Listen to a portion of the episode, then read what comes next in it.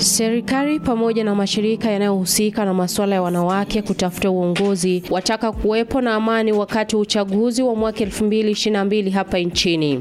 Wanawake wengi wakitakiwa kujiunga kwenye siasa na kunyakua viti bila kuogopa kutishiwa na kukandamizwa kwa kukosa kuwafikia thuruthi tatu ya jinsia. Hata hivyo, suala la uhusiano limekuwa miongoni mwa vyanzo tu vinavyowafedhehesha wanawake wanaotaka uongozi.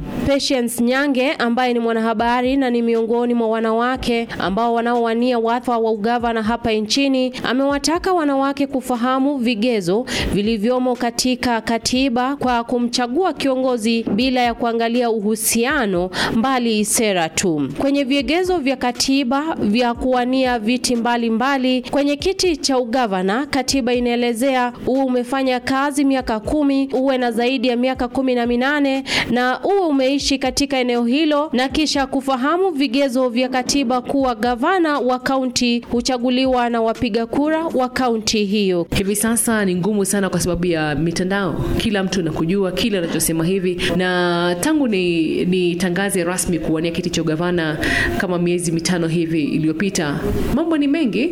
Nayasoma, yananishangaza, mengine siatilii manani, nasoma nikipita, lakini mimi nia yangu na azimio limo limesimama, ni kwamba nataka kusimama kuyabadilisha na kusaidia watu wangu wa nyumbani. Mara nyingi unapata wanawake sisi tunaangalia katika mitazamo tofauti kulingana na wanaume. Mwanamume si mara nyingi kumuuliza umeolewa wewe, una watoto wewe, una bibi wewe, hutapata mwanamume kuuliza maswali kama hayo. Lakini mwanamke anapojitangaza tauliza umeolewa wewe, una watoto wewe, basi na, inakuwa kama ni kiegezo muhimu sana kwa watu kuhakikisha kwamba pia wanamweka katika uh, uongozi. Nahimiza wanawake kwamba muhimu kuelewa katika katiba ya Kenya na ni muhimu mtu kukuwa amevielewa anaposimama, basi aweze kujibu maswali kama hayo. 太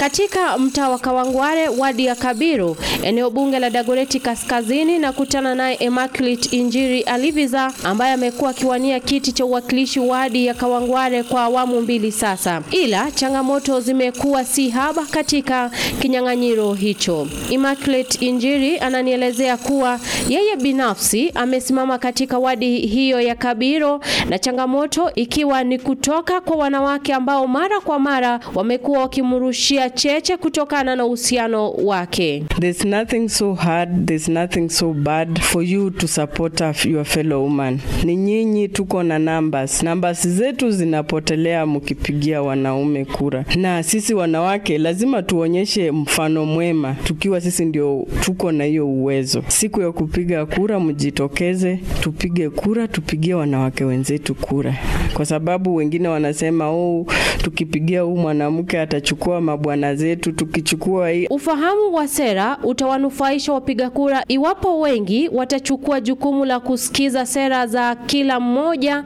na kumchagua kutokana na sera bila ya kufuata pesa zinazotolewa na wanasiasa. Patience Nyange amesema kuwa kwa mwanamke huwa ngumu, ila mira mingi humfaa mwanaume na kuwahimiza wanawake walio na azma ya kuwa kiongozi kuwa kwenye pambano hadi mwisho na kutaka kupigwa jeki ya kifedha. Changamoto ni nyingi, haswa kwa wanawake. Wengi huanza safari hii na moyo na motisha, lakini zikawa nyingi wakacha. Wengi watakueleza kwamba haijakuwa njia rahisi, na kwa kweli kama wewe utakubali kwamba kwa wanawake si njia rahisi. Nafasi hupewi, lazima uzitafute wewe, lazima ung'ang'ane wewe, lazima ujitume wewe, lazima ujiweke katika mstari wa mbele kuweza kukubalika kuwa katika nafasi ya uongozi.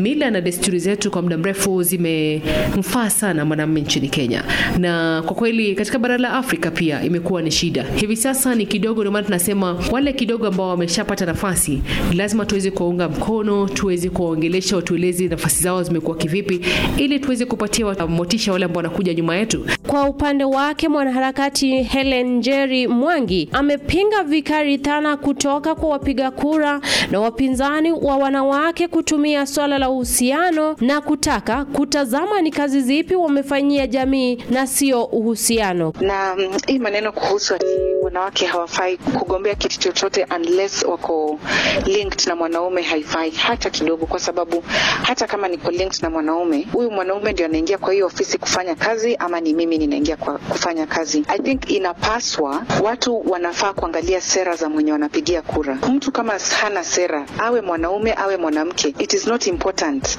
my status, kama niko na mtu, kama niko linked ama siko linked, kwa sababu at the end of the day ni ile kazi mimi ninasema nenda pale kufanya. Kwa hivyo kama kama tunaangalia kama niko linked na mtu, itamaanisha basi haijalishi kama nimesema ninaenda kufanya chochote. Na wagombeaji wa- wa viti zote ni lazima tuangalie sera zao, pia tuangalie uh, integrity yao, you know what, what have they done in the past. Kama anasema atakuja kufanya kitu, is there any proof amefanya chochote ku, ku, kuendeleza anything, hata kwa community, hata kanisani, hata tu mali anaishi nyumbani. Mashirika tofauti hapa nchini kama vile FIDA yanawahimiza wanawake kupambania viti vya juu katika uchaguzi ujao. Jina langu ni Frida Ukachi.